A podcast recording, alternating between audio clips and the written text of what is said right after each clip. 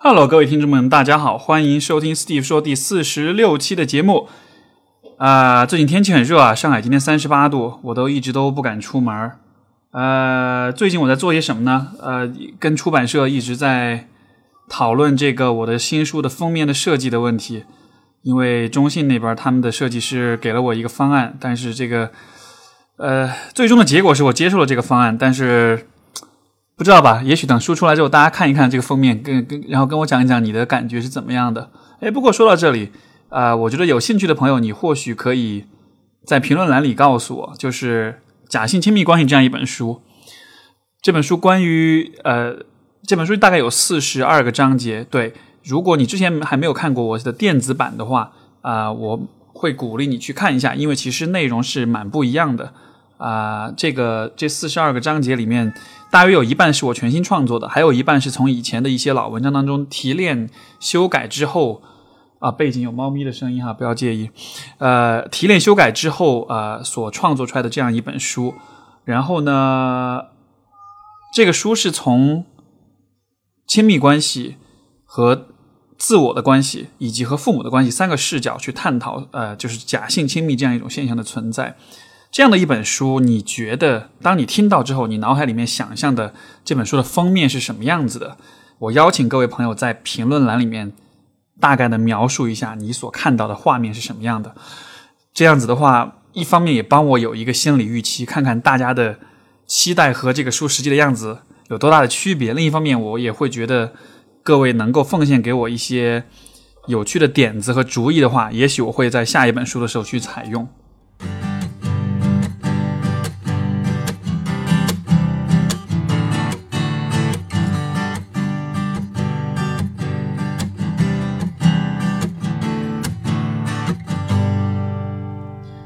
前不久呢，这个有一位网友发来一个微信的聊天截图，截图的内容是他跟他妈妈之间的对话。呃，这个他妈妈发给他我之前和这个罗爱萍老师的那一期的录呃节目，跟他这个妈妈跟女儿讲说，可以听一下，这个里面有些观点讲的蛮好的。然后女儿告诉妈妈说啊，原来你也听这个节目啊？妈妈说对啊，我天天都听。看到这个对话这个截图，我是蛮开心的哈，因为好像以前我一直想象我的听众可能都是同龄人或者是接近我年龄的人，但其实很高兴知道，就是有不同年龄层的听众朋友愿意来啊、了解这个节目，愿意关注这个节目。我自己呢是知道，我父母他们时不时的会听一下，呃，但是如果能有更多的，就是说父母这一辈的中老年朋友们对这个节目感兴趣的话，我觉得或许这也是一个很好的，就是帮助你们去了解啊、现在年轻人的想法的这样的一个一个一个渠道吧。所以说啊、如果各位听众朋友有有有兴趣的话，你或许也可以尝试把这些节目分享给你的父母们，看看他们会如何看待，看看他们会作何评价，然后。我想这样的分享可能不是说要用我的节目去说服他们什么，而是说或许在这个节目当中探讨到的一些话题，可能是在平时生活中你和父母之间很难会有的一种对话，但是因为这个节目提到了的一些话题，关于家庭关系、关于个人成长、关于亲密关系，所以也许你们可以以此为契机，就是开启一些曾不曾有的对话。所以这其实是我通过这个网友的这个分享。所想到的一点，当然也还是很感谢这位朋友的这种反馈哈，让我知道就是说啊、我所做的这些节目啊、是有给啊、听众们带来一些支持，带来一些鼓励，带来一些影响的。然后得到了这些很积极的反馈之后，我其实会变得越来越，就是我发现我其实会越来越期待每一期的节目的制作。有些节目是提前录好的，有些节目是当天录的，像比如说每次。这种就是啊、由我自己一个人来做的问答这样的节目，其实都是在周三，因为我发布也是周三，其实都是在发布之前的这么一个小时左右的时间里面，就是呃直接录制出来的。那现在会发现越来越期待录这个节目的过程，因为会越来越期待看到大家有些什么样的啊、发了什么样的邮件，讲了些什么样的困惑，然后呢，这个过程中去分享一些我的观点和看法。所以这种感觉真的蛮棒的。然后我要真的要谢谢各位观众，能够让我有这样的这种很美好的感觉吧。啊，哦，对，前面提到关于书的问题，这个肯定大家在想什么时候能出版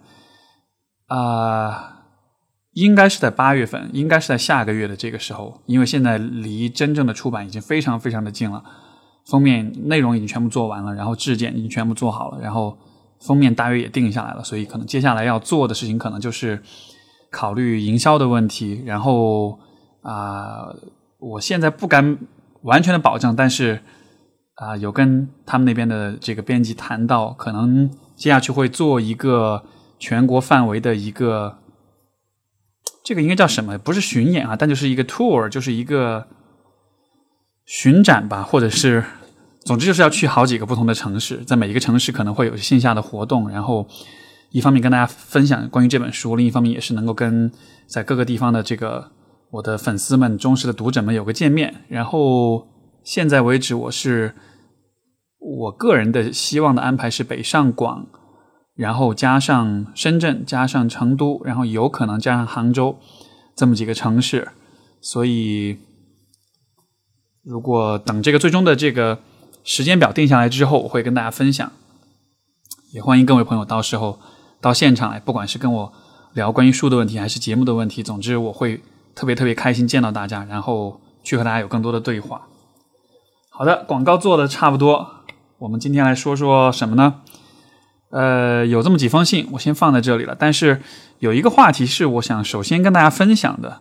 啊，因为这是其实最近的一两个星期吧，然后在我在我的这个咨询的过程中反复出现的一个主题，或者说是一个一个问题吧。然后我也跟不同的几位来访者有过关于这个问题的探讨，我觉得是蛮有趣的一个一个事情呢，很值得去跟大家分享。呃，是什么呢？就是。在帮助许多来访者的过程中，我会发现，呃，有些朋友可能比较难去区分情绪和事实这样两个事情。就是说，有的时候我感受到了某些情绪之后，我没有办法区分这些情绪它来自当下我所处的客观现实的环境中的一些影响、一些刺激，还是说这些情绪可能来自其他的一些方面。然后，因为没有办法做这种区分，我们就会把自己的情绪当做是真的。比如说，呃，一个我举个例子，一个非常非常常见的状况是什么呢？就是负罪感、愧疚感。在很多情况下，我都会看到啊，我的来访者会体验体验到强烈的负罪感。比如说，啊，男女朋友分手了，比如说离婚了，比如说在和父母的这个相处当中，呃。我的来访者有的时候会有非常强烈的这种负罪感，觉得自己做错了很多事情，觉得自己自己就是可能因为自己的原因让别人感到困扰或者不开心，然后会因此觉得非常的过意不去。但实际上，如果当我和这些这些来访者做更多的这种了解的时候，会发现其实他们在他们的关系当中已经做了非常非常多的事情。站在旁观者的角度，这理应当不应该是一种就就是一种不足以会感到那么强烈的。愧疚感的这样一种情况，但是为什么我的来访者他们会有他们的这种感知，他们的情绪和我所看到的客观事实会有差距呢？包括当我在问他们的时候，就是我会问说：“你能够区分你的情绪，它到底是真的还是假的吗？”当然，这个真和假意思不是，意思是来是说它是来源于情绪是对客观现实的一种。反应还是说它来自于其他的地方，它它和现实之间是没有必然关系的。然后会发现，有的时候来访者可能会不一定能够去做这个区分。有的时候不光是愧疚感，不光是负罪感，有很多的情绪，我们可能都会有这样的问题。就是当我感受到一个情绪之后，我就会觉得这个情绪就是真的，我就会觉得我通过这个情绪想要去看到的、想要去做的事情，就一定是应该的，是有必要的。那么。我的角度来说，我觉得这可这个其实是一个蛮值得大家去思考的问题吧。尤其是如果你有经常有这种受到情绪问题的影响，你经常会有比较强烈的焦虑啦、愤怒啦、悲伤啦，各种各样的这种困扰你的情绪，我觉得这都是一个值得去去问的一个问题，就是这些情绪它到底是真的还是假的？这这些情绪到底是来自当下具体的客观现实，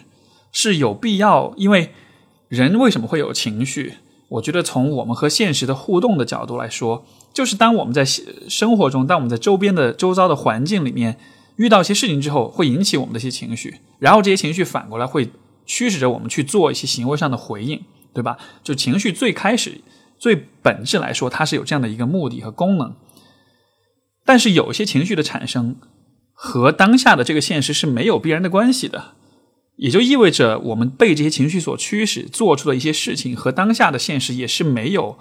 必然的这种适应性或者合理性的。这些情绪从哪里来？为什么会产生？包括就是这些情绪的产生，谁是从里面得到好处的？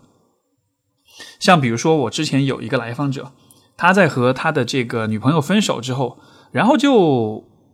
持续的，就他分手之后，已经开始了另外一段新的恋情，而且显然这段恋情其实才是对的选择。然后他跟他现在的女朋友相处的非常好，他女朋友也说他是一个非常善于照顾人的人，甚至会觉得有点意外，就觉得你怎么这么体贴，这么会照顾人。但是他在这个这个朋友他的困扰就是他的前任，他会一直对他的前任有很强的愧疚感，觉得是自己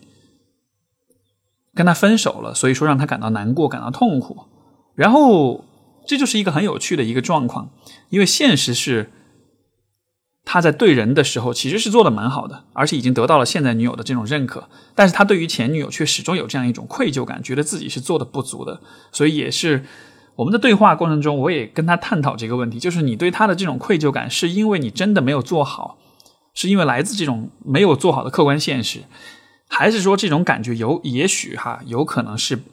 不知不觉的被构建出来的，比如说是被你的前女友构建出来的，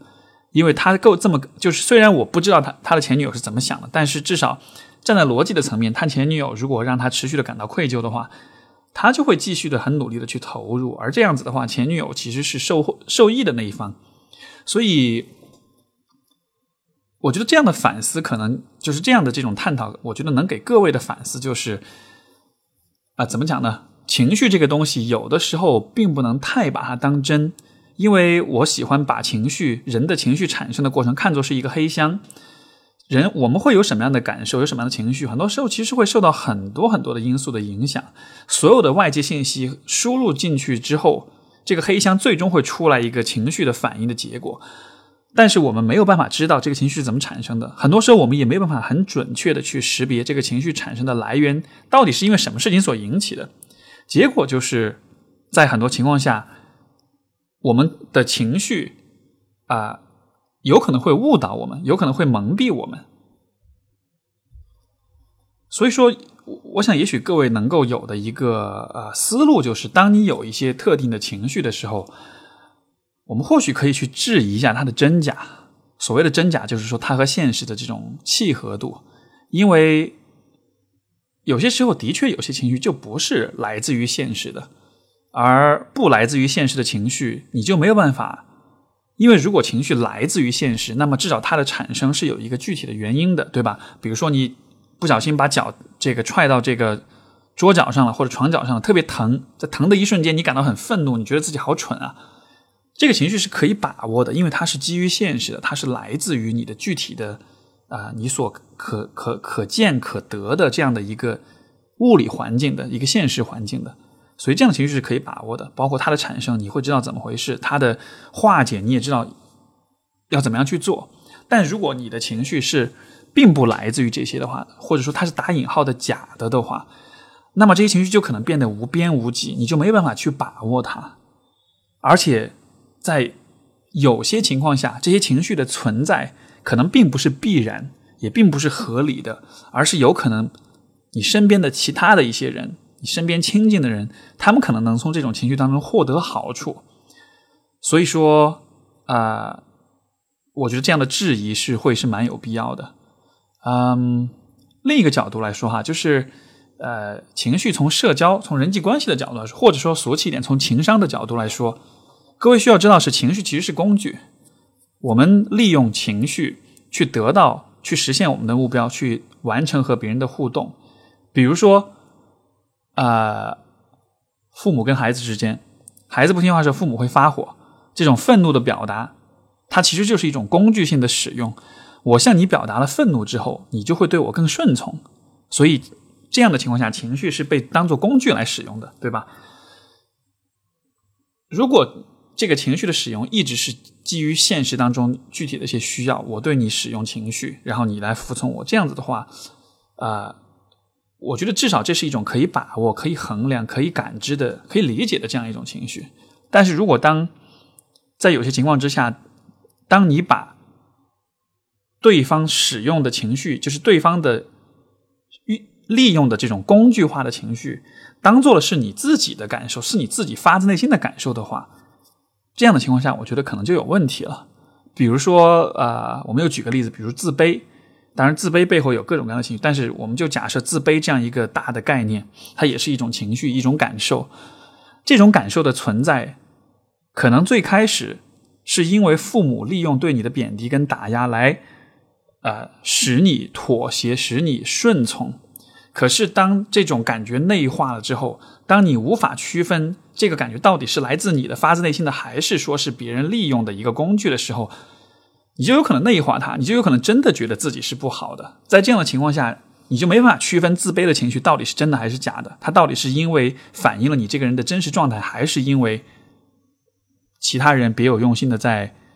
给你洗脑，在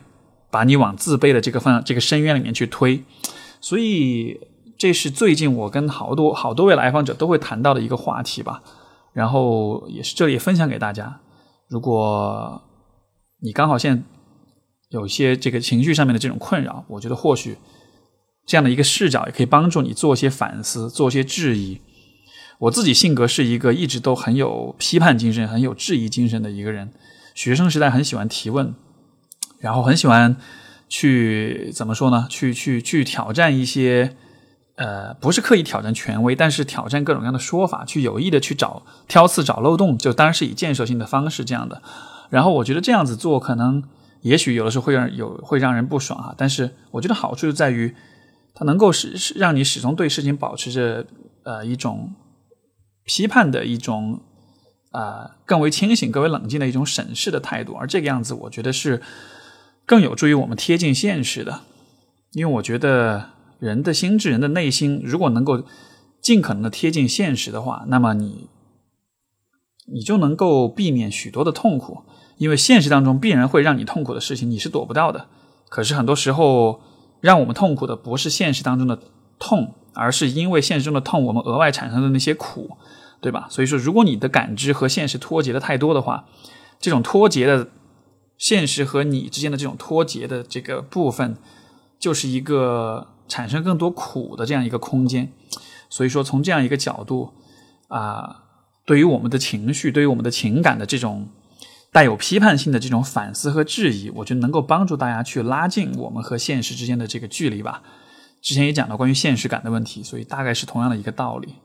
好吧？所以这就是关于情绪和事实，关于情绪真假的一个探讨。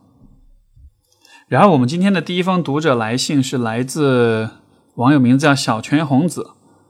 挺可爱的名字哈。他说：“我是一名高三毕业生，哇，好年轻啊！恭喜你终于结束了高考了，这个这个人生新篇章了哈。”呃，他说在这个呃，他的问题呢是说父母因为成绩的高低而改变对我的态度，这是应该的吗？我应该以怎样的态度对待父母？呃。这个信中间的部分我就不细读了，但大概的意思就是说，呃，就算是父母不是相对平等或者不以认真态度对待我，我也不会和他们亲近。但是外地给我传递的信息就是，父母有养育之恩，所以说他们表面上怎么怎么样，但是内心还是爱你的。而我呢就很矛盾，因为现在的状况是父母希望和我和好，但是我内心却一直会觉得，就是他们在发现我的高考估分比较低的情况下，会对我表现出。冷漠表现出这种没有好脸色，语气不说恶劣，但也是冷漠吧，大概这样一个反应。其实这个问题，我觉得可以和刚才我讲那个话题很好的联联联系起来哈，就是刚才我所提到情绪这个东西，很多在人际关系里，很多时候是被当做一个工具来使用的，许多父母。在教育孩子，尤其如果父母对于教育孩子这样一个事情没有什么太多的概念的时候，他们会本能的去做的一件事情，就是利用自己的情绪来为一个工具来影响和教育孩子。比如说成绩没考好就发火、就冷漠或者是怎么样，有可能这只是他们的那种想要去激励你、想要去鼓励你的这种方式，对吧？因为呃，我觉得在很多情况下的确是管用的，就是你没有考好，你的父母拿出给你脸色看，这种脸色会让你感到困扰、感到内疚或者是感到自责，然后因为这样的一些。情绪的，他们的情，他们表达的情绪，引起了你的情绪反应，而你的情绪反应进而就会激励你，呃，就是或者说驱动你去做一些行为，呃，或者说做一些行为上的改变，这样的。所以就是，呃，父母表达一个情绪，这个情绪引起你的情绪反应，而你的情绪带来你的行为上的变化，从而父母就得到了他们实现了他们在教育子女这个问题上的一个目标，对吧？所以这个逻辑我觉得是这样子的。但是这里面的问题就在于，在有的情况下，父母表达的情绪，啊，虽然它能够一定程度上也会管用，但是这些情绪可能也会有副作用。就比如说，在这个呃这位朋友的这个状况里面，可能父母的那种对于成绩的强调，以及成绩高低所带来的这种啊态度的变化。也许在一定程度上是能够帮助你去更努力的去学习，但是与此同时，他可能也伤害了你对他们的亲近感，你对他们的这种，呃，就是这种啊，对他们的这种情感吧。而我的猜测是，也许他们可能并没有意识到这一点，就他们可能并不知道，他们激励你的这种方式看上去有用，但实际上代价是很大的。一方面是有激励到你，但是另一方面其实却无形之中拉远了你和他们的距离。所以我觉得你可，也许你可以尝试去做的呢，是和父母有这样一个正面的表达，就是说我理解你们想要通过这种方式来激励我，来让我考得更好。但是问题在于，我觉得这不是能够激励我，能够让我考得。很好，能够让我学习努力的最好的方式。我承认这样子的确有点用，因为我不想让你们失望，对吧？因为我在乎你们的感受，我爱你们。但是你们每次这样做的时候，它的效果却并不是最好的，因为这其实会让我很有压力，会让我觉得我学习是为了让你们开心，而不是说我学习是为了让我去去做我想做的事情，追求我自己喜欢的这种啊啊事业和未来。所以说这种。态度这种方式会把学习这件事情的意义和重点变成是取悦你们，让你们开心，而不是为我自己所考虑。这个样子，其实，在一定程度上，其实是会反而是会降低我的动力，降低我的这种努力学习的意识的。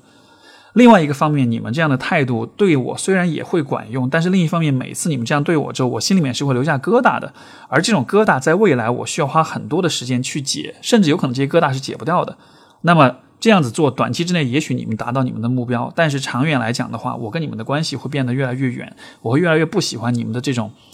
就是有条件的这种这种态度的变化。考好了就对我好，考得不好对我冷漠。所以就是我会觉得，也许父母并没有我们想的说那么的复杂，或者说有那么多的小心思什么，他可能就是只是本能的用这样一种很简单、很单纯的一种方式在想要去激励你吧。当然。可能这只是我的一个解读啊，也许是有其他状况，但是我觉得这多少也是一种角度吧。就是说，也许你可以让你的父母知道，他们这样子做的利弊在什么地方。因为很多时候，父母在对待孩子的时候，他们犯的问题都是他们只看到了这样做的功能跟价值在哪里，他没有看到这样子做的代价在哪里。而你作为接受的一方，我觉得你需要让他们知道，这么做可能是有用，但是他与此同时，你付出了怎样的代价？你们的关系付出怎样代价？所以从这样一个角度去做些沟通，我感觉或许会有帮助。我们的第二封信来自啊毛线突突，他说一直在啊这位朋友说一直在看我的听我的节目，受到很多启发。我是一个比较感性且内向的人，从小好像就天性使然的习惯去追追问一些意义，寻找一些答案。有时候也会觉得是不是自己所想这些都是没有意义的，因为胡思乱想得不到一个结果。也因为很多时候可能真的只是想太多，做太少，或者像父母说的那样，你只吃饱穿暖，什么不用，什么不愁，所以才无病呻吟。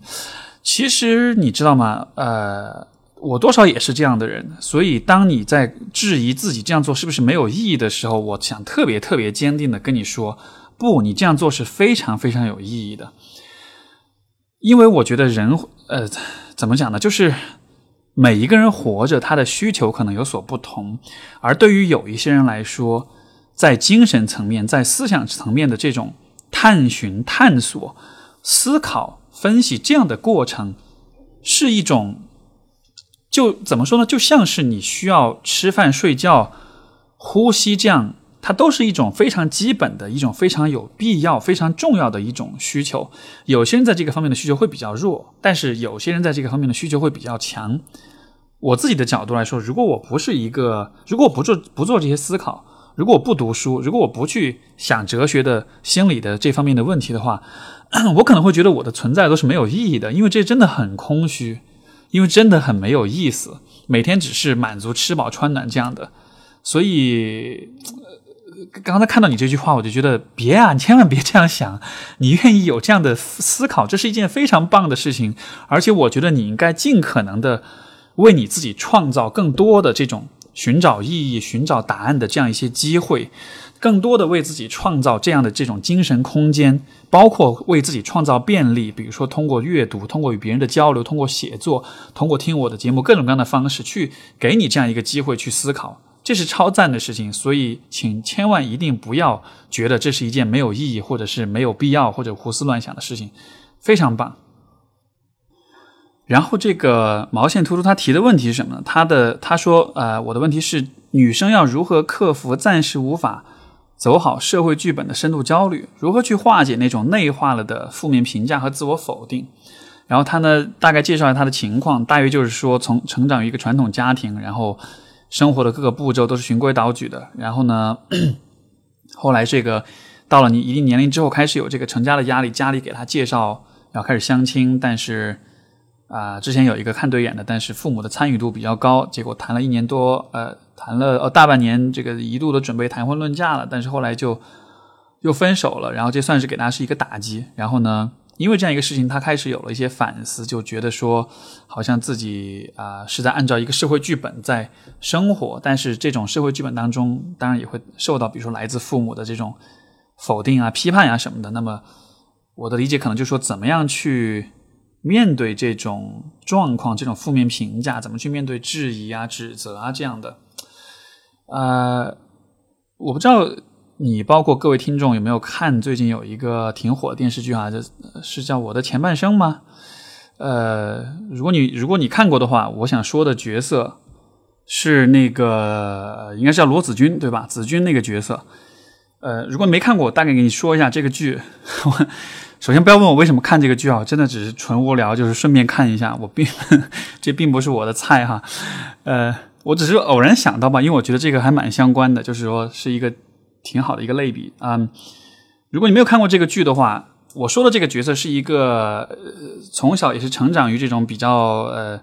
幸福的保，就是把他保护的比较好的这样一个家庭。然后呢，大学毕业之后就找了一个，很快就结婚了。结婚之后呢，就成了家庭主妇，然后就一直就是在老公的这个庇护之下，像一个这个呃怎么说呢，就是买包啊，然后各种消费啊，过着很。很舒服、很幸福的生活，但是后来就结果她老公就出轨了，跟另外一个人好上了。然后这个剧可能当中一条主线就是她跟她老公离婚的这个过程。然后呢，但是就为了，因为离婚之后她老公就是想要拿这个孩子抚养权，然后这个情况下她就必须逼着自己去工作，就这是其中一个部分啊。他逼着自己去工作，因为这样子才能向法庭证明他是有能力抚养孩子的。可是你想，他这个。这个角色他是三十七岁哈，他可能有十，就是从来都没有工作过，他可能有应该是超过十年都没有工作，他也不知道自己能做什么，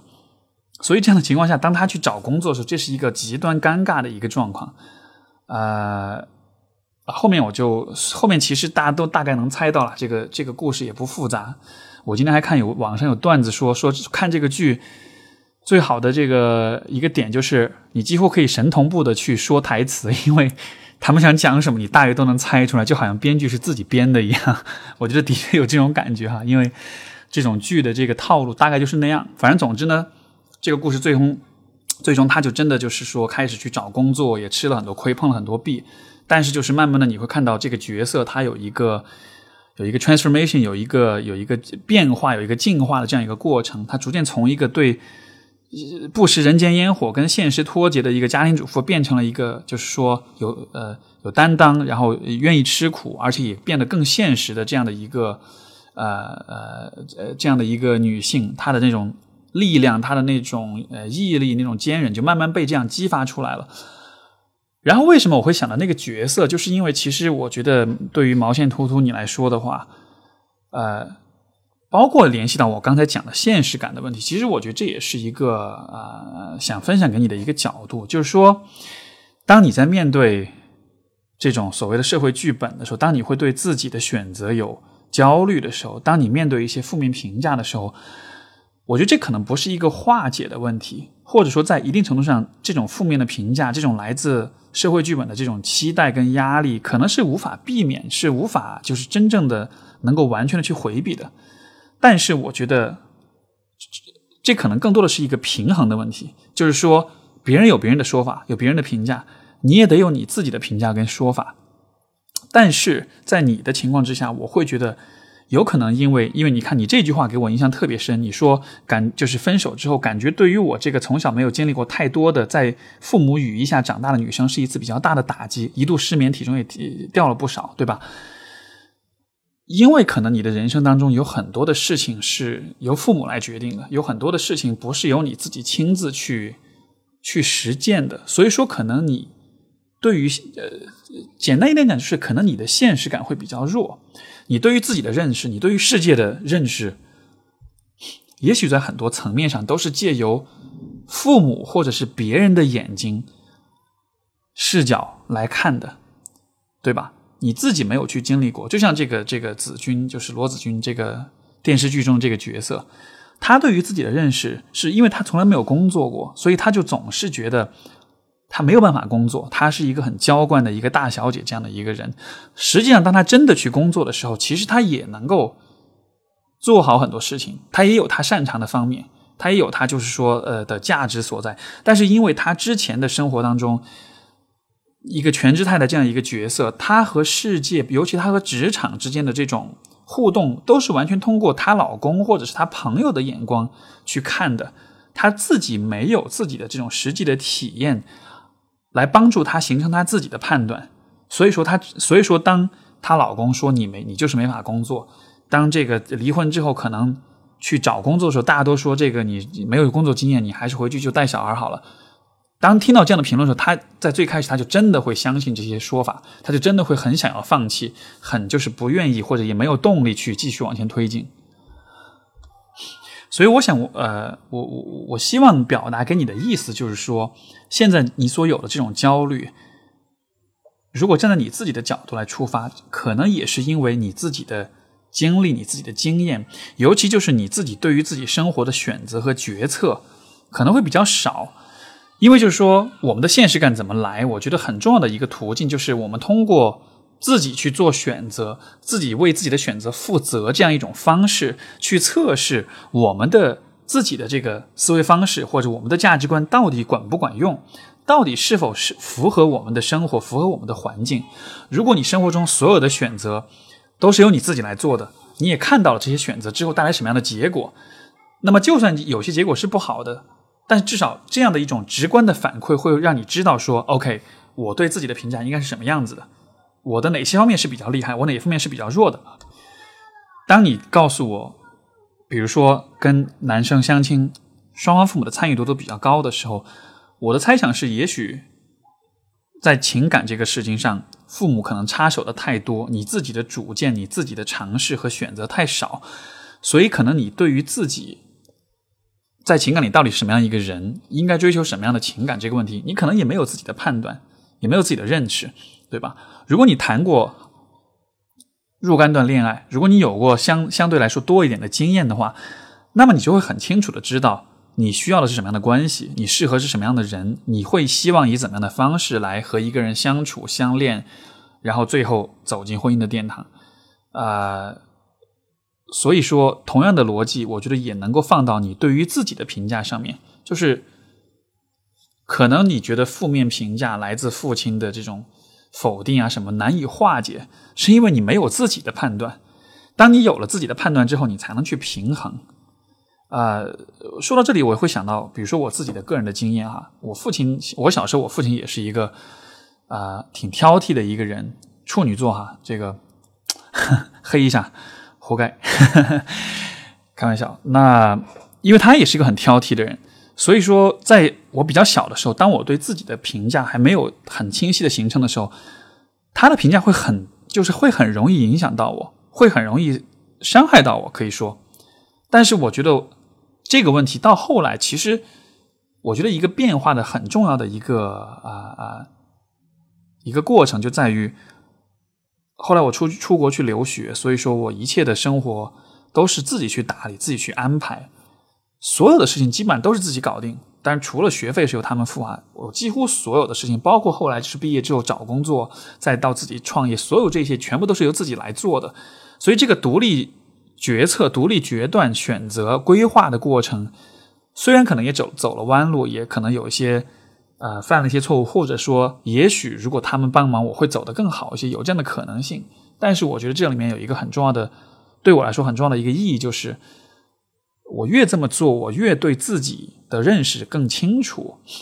而这样的情况下，他对于我的评价，我越能够去区分到底哪些是合理的，哪些是不合理的，哪些是真的是发自内心对我有建设性意义的，哪些是只是为了怼我，为了这个打压我或者怎么样，就是这种区分的能力，在你自己的判断、你自己的阅历跟经验比较丰富了之后，它就会变得越来越厉害。这样的情况下，我觉得才能够达到你所谓的那种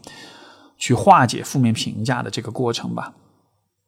而且我觉得这种化解不光是面对你父亲，其实面对社会，面对你你这个讲到社会剧本哈，我觉得也是一样的。就是说这种所谓的社会压力，它会给什么样的人带来压力呢？我觉得最容易最容易有焦虑，最容易就是说被世俗所压迫的人，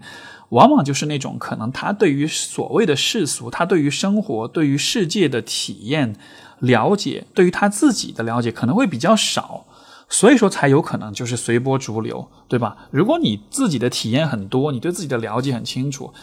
你就不可能是一个容易随波逐流的人，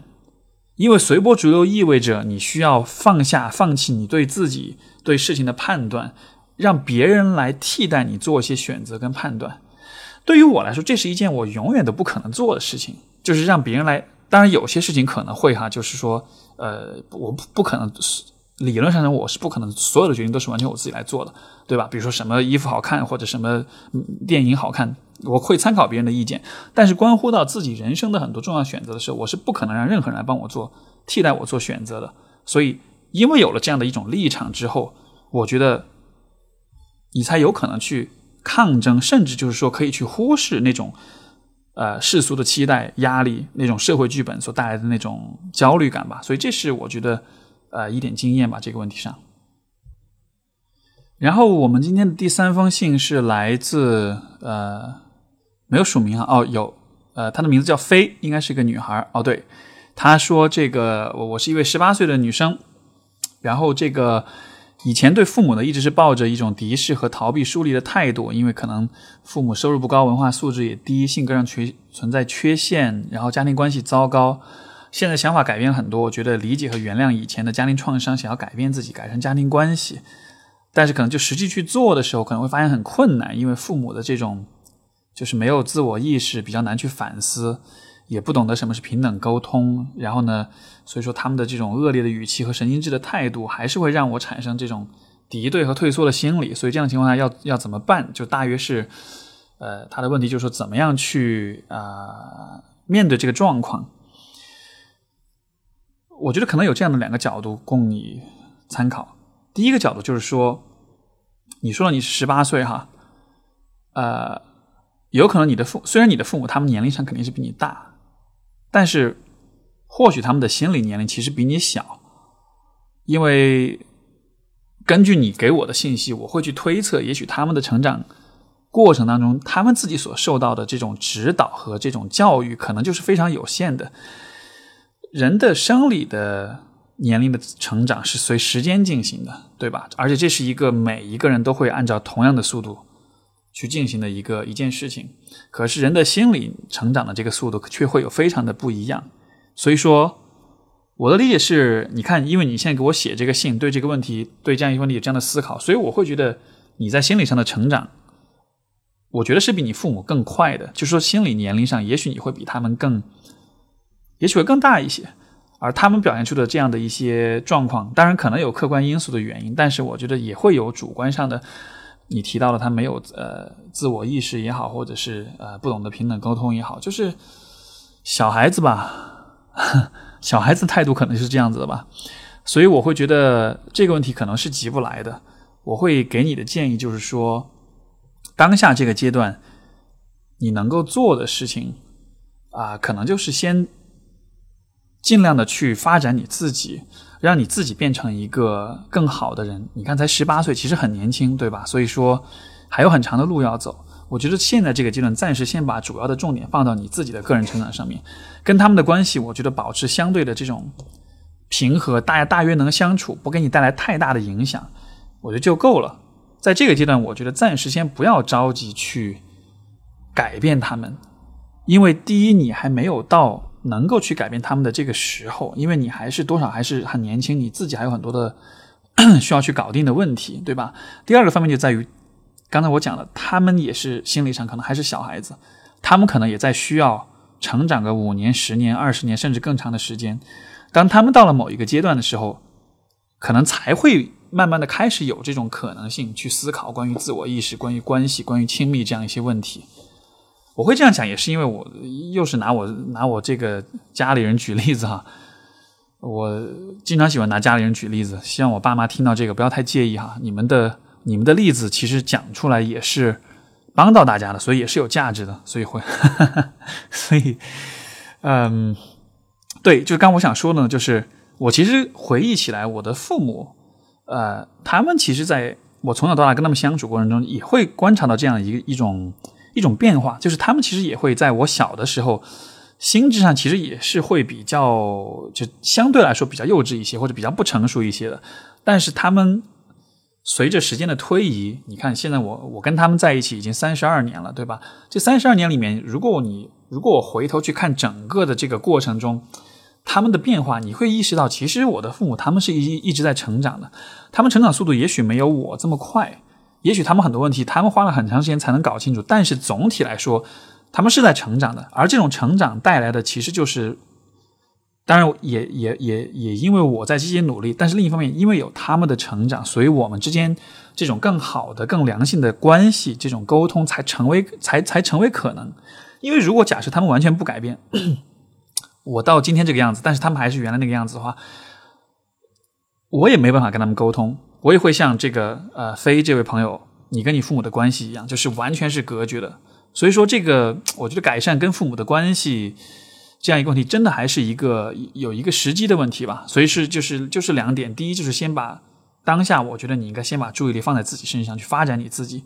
第二就是说，你和父母的这个关系的变化。它不单纯只是取决于你是否有成长跟改变，它也取决于你的父母，他们成长到他们成熟到一个什么样的地步。而因为他们的成熟的速度很慢，所以说现在你需要怎么说呢？等等他们，需要给他们一点时间。也许在未来的某一个时候，他们会有所变化。那个时候，我觉得相比于现在，可能会是更好的一个机会吧，就是去改善关系的这个机会。好，我们的下一封信来自啊，这个这个这个名字，email 的地址是 white dog 三个 D，所以是白狗。啊，这位朋友说，他说这个他的困扰呢是觉得他人太喜欢去窥探别人的私人空间了，让我感到很不舒服。在宿舍是这样，在实验室是这样，总总有人要看一下我在做什么，要瞄一下，我非常的厌恶这种感觉，又不知道怎么去说。有时候觉得一个朋友性格还不错，但是会因为他的窥视行为就变得异常的讨厌他。可能我知道他没什么恶意，但是呢就非常矛盾。然后有时候简直想自己拉个帘子自己玩，但是公共空间没法这样做。所以说这样的一个感觉是怎么回事？要怎么调和？呃，我做一个大胆的推测啊，就是哦对，说到这里，我想先推荐一篇文章，就是。呃，我的知乎专栏，你去知乎搜索我的专栏“如何认真的活着”里面的文章第二十六篇，就编号二十六。呃，这篇文章叫做《为何在家锁房门有利于人格发展》。这个话题，这个文章探讨了一个很有趣的，也引起很多朋友讨论的一个话题，就是你在家里面的时候，你跟父母一起住的时候，从小的话，你会被允许锁你自己房间的门吗？啊，我会为什么会想到这篇文章，就是因为当我看到你说这种不喜欢被别人窥探私人空间的这种困扰的时候，因为你看，其实这种厌恶感，这个又说到情感情绪的真假的问题了哈，就是我们今天一开始讲的那个，你对于。窥视你的人的这种厌恶感，到底是因为当下这个人真的有太多的侵 侵犯到你的私人空间，所以引起了你的不适，还是说这种情绪、这种厌恶感可能来自于其他的地方？因为你看你自己也说，就是别人的窥视行为可能是没什么恶意的，甚至我会说，也许在别人看来这都不算是窥视行为，这可能只是。无心的，就是去看一下，但是你会把它解释为窥视行为，你也会对这种窥视行为会有一些这种很不舒服的这种感觉。所以说，这里我会提出的问题就是，你是否能区分你对这个这种行为的厌恶感是真的还是假的？是对于当下这种现实的应有的一种客观反应，还是说也许这种情绪可能是有其他的来源？我提到那篇文章，就是因为我发现很多的朋友在从小在家里面。父母是不允许他们锁门的，甚至是有些人会告诉我的故事是：如果锁门的话，父母真的会就把门踹开，或者把锁弄坏掉，然后要去保全这样一种随时都能够进出你房间的这样一种权利。所以我不知道你在你的家里面，你的父母他们是否尊重你的私人空间，他们是否允许你有一个可以由自己来掌握。啊，选择让谁进出这样的一个私人的空间，有没有可能？其实对于你来说，这样的空间一直是不存在，或者说一直是你很渴望拥有，但是都没有办法拥有的。有没有可能你的这种对被窥视的厌恶，可能它的根源是对父母不尊重你的隐私的一种愤怒感、一种攻击性，或者是一种情绪反应？只是说呢，在现在生活中，因为有就是。别人不经意的一些行为，刚好触发了这种隐私被侵犯、被窥视这样一种感觉。总之，就是我会啊鼓励你，如果你觉得你这种厌恶的这种行为它是假的，就所谓假，就是说它可能不是百分之百对于当下现实的一种回应、一种反应的话，那么或许可以从生活的其他的阶段的经历当中去找一找。在什么情况下有类似的感觉，而在那些情况下又发生了些什么事情？就可能这样的一个一种反思，也许能够帮助你更理解这种厌恶是怎么来的。啊，如果你找到了这种根源的话，或许当下你反而就不会那么厌恶别人了，因为你能够区分开，说我的这种厌恶其实不是对当下我的同学、我的朋友，这种厌恶其实是对曾经的一些经历。或者其他的一些关系的这种反应，能够做这样的有意识的这种区分之后，我我会觉得这种对你这种厌恶的情绪对你的困扰会大大的减小，所以试试看。好的，那今天我们的时间也差不多，读了这么多封信，然后也挺感谢各位来信的哈，因为有些问题我觉得问有问的蛮棒的，有的时候我也是那种就是因为我问我回答问题的时候呢，可能我也是就是自己即兴的一些回答，所以说。有些问题问的比较好的话，激发我的一些思考啊什么，我讲出来也会比较精彩一些。所以，这这个节目就是这个问答互动的这个环节，感觉就像是我跟大家在合作一样哈，我们一起在做节目的感觉，所以非常棒。那么下一周我会发一期非常赞的对话，是我和啊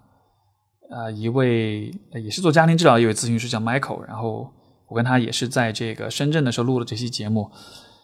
非常非常非常深的一期对话，就是深到那种我们俩都觉得哇，好久没有这样这么深刻的这种对话了哈。当然，具体的内容就下个星期大家到时候准时收呃收听吧。我会在大约是啊，我不敢说准时哈，抱歉，因为 大约是周三的下午或者晚上左右发布。但是请一定记得听一听，因为也讲到跟现实感有关的一些话题，讲到自我。啊，也讲到了我以前也提到过的，我个人最喜欢的一本书，就《炼金术士》。然后我们从当中其实有很多的反思。总之，我觉得那那一期节目，因为是因为这个节目其实是我之前两个多月前就录好了，因为当时去广东深圳那边，但是因为前面一直排号这个节目是最后一次发出来，所以中间隔的时间比较久，但是现在回想起来，我觉得当时那种带着鸡皮疙瘩在聊天的感觉，我现在还是记忆犹新的。所以下期下个星期千万别错过，好吧？那今天的节目，哎呀，现在又到了这样一个时候，想想更多的讲说一点什么，想 再回答点问题什么的。但是我还是尽量把这个问答的这个时间控制在五十分钟、一个小时左右吧，好吧？各位朋友呢，也就我就故意吊一点你们的胃口，让你们以后才有更多的愿望继续回来听我的节目。然后请记得把我的节目推荐给更多的人，你们的父母也好，或者是你们的朋友也好啊，我能够听到大家的好评，也才会让我更加的期待、愿意做这个节目。与此同时，我也会。啊呃，怎么说呢？就是就算是满足我的一点点的这种小渴望吧，好吧，被被认可、被赞美，然后这个被转发的这种小渴望，我也在这里谢谢各位了。OK，好的，今天节目先到这里，我们就下周再见，拜拜。